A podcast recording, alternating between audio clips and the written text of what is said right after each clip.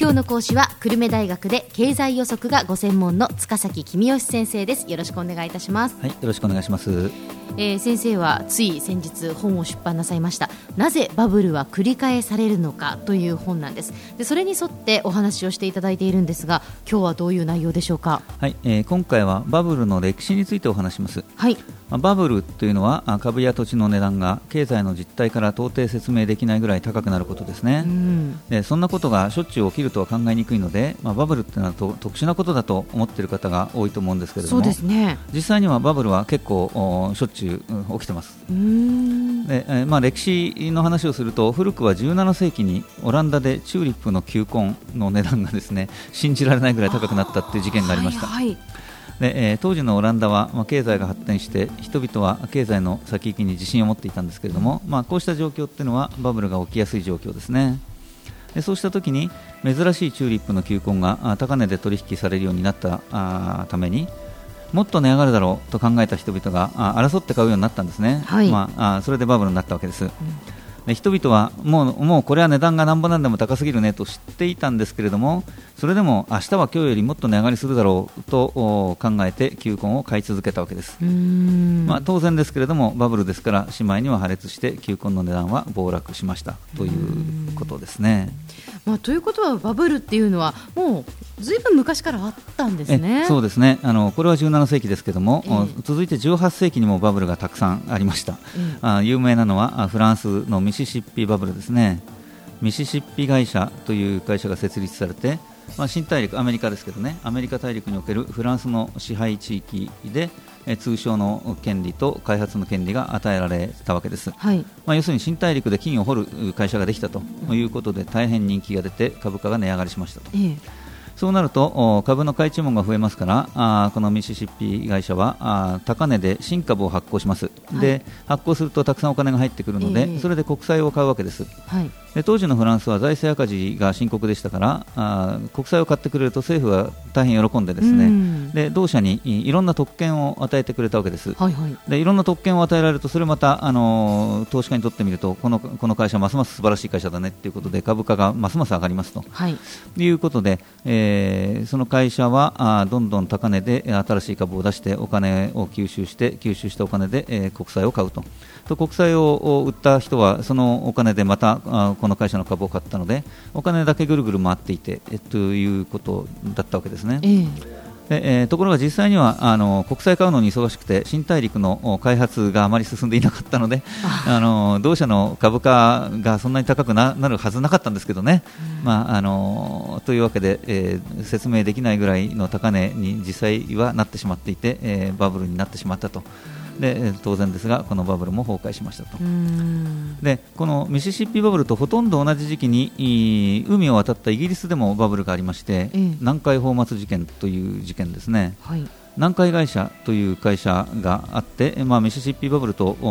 とってもよく似たバブルが起きてとってもよく似た崩壊の仕方をしたんですけれども、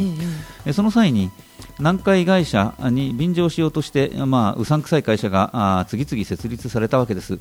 でえー、そうした会社が泡のように多数設立されたので泡沫会社と呼ばれたと。でこれがそのバブルという言葉の起源なんだそうです。そうですか？えー、へえ、バブルはそこから来てるんですね。えー、まあバブルという言葉がそこから来てるということですね。すね。えー、まあ、続いて20世紀に入るとアメリカの経済が大いに発展します、うん、でフォードの大量生産方式が幅広い産業に広まってアメリカの経済全体の効率化が一気に進みます、はい、で人々の暮らしが飛躍的に豊かになってイギリスを抜いて世界最大の工業国となりましたとでこうした時に、まあ、金融が緩和されたのでバブルが起きました、はい、1920年代の後半のことですね。で結局、まあ、あの有名な29年の大暴落でバブルが幕を閉じて世界恐慌につながっていったわけですね。だって日本でも皆さんご記憶でしょう。1980年代後半にバブルが発生しましたね、はい、で当時は日本経済が絶頂期にあって日本はアメリカより優れているとか世界一だとかあ考えている人がたくさんいたわけですね。今考えると思い上がりも甚だしいっていうことなわけですけども、うん、まあ、当時はでもアメリカ人も日本に抜かれるんじゃないかって本気で心配してた人多いわけですから、うん、まあ、日本人が思い上がってたのも、まあ、ある程度しょうがないんでしょうね。はい、で結果的には上がりすぎたわけですけども、まあ、少なくとも途中までは人々はバブルだと思っていなかったわけですね。えーまあ、バブルだと思ってたら株を短期で売買することはあったとしても住宅ローンを借りて自宅を買う人はあまりいませんからね、えー、まあ、バブルだと思ってなかったんでしょうね。そうですね。バブルだと、まあ、気づいていない人が多かったから、えー、そうなったっていうことですね。えー、でしょうね、えー、続いてはあ1990年代の後半にアメリカで IT バブルが発生します、うん、IT ってのは情報技術ですけどもコンピューターとかインターネットなんかのことですね、はい、で IT は夢の技術だということで IT 関係の株価が驚くほど値上がりしたわけです。後から考えるとですね仮に IT が夢の技術であったとしてもその恩恵を受けるのは IT を使う人であって、うん、IT の会社がそれほど儲かるわけじゃないので IT の会社の株がああんなに高くなるのはあおかしいんですけれどもバブルの最中にはそうした冷静なあ分析をする人はあまりいないわけですね。さて、えー、IT バブルが崩壊したほんの数年後に同じアメリカで今度は住宅バブルが起きます、はい、で IT バブルに懲りた人と住宅バブルに踊った人が別の人だからということなんですが同じ国でほんの数年間を置いただけで再びバブルが発生したってこと自体バブルがいかに繰り返しやすいかっていうことを物語ってますよね。そうですねでまあ、あのこの住宅バブルが崩壊したことで、えー、リーマンが潰れてリーマンショックが起きたわけで、えー、まあ、この住宅バブルっていうのが結果としては世界中を大混乱に陥れたっていうことですね。なかなかこうバブルから学んで次に生かすということはできないんでしょうか、やっぱりこう繰り返されてしまうものなんですね。そうですね、えーまあ、バブルに懲りた人があ生きてる間はバブルは再発しないんだよってだからあのその人たちが引退して新しい世代が出てきてからあバブルが再発するんだよって昔は言われてたんですけども、うん、アメリカの例なんか見てるとそうじゃないですよね。まあ、バブルがどうしてこんなに繰り返すのかっていうお話は、まあ、後日改めてまたしたいと思います。はい、では先生今日のまとめをお願いいたします。はい、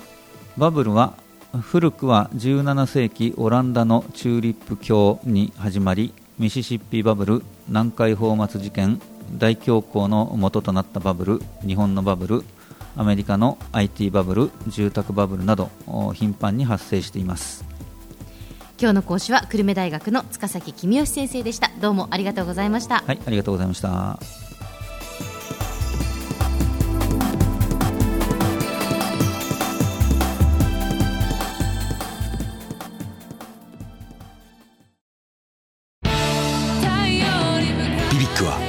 州で生まれ九州の人たちに光を届けています。九州のお客様が光り輝くように。それがキューティーネットの変わらない思いです。キラキラつながるキューティーネット。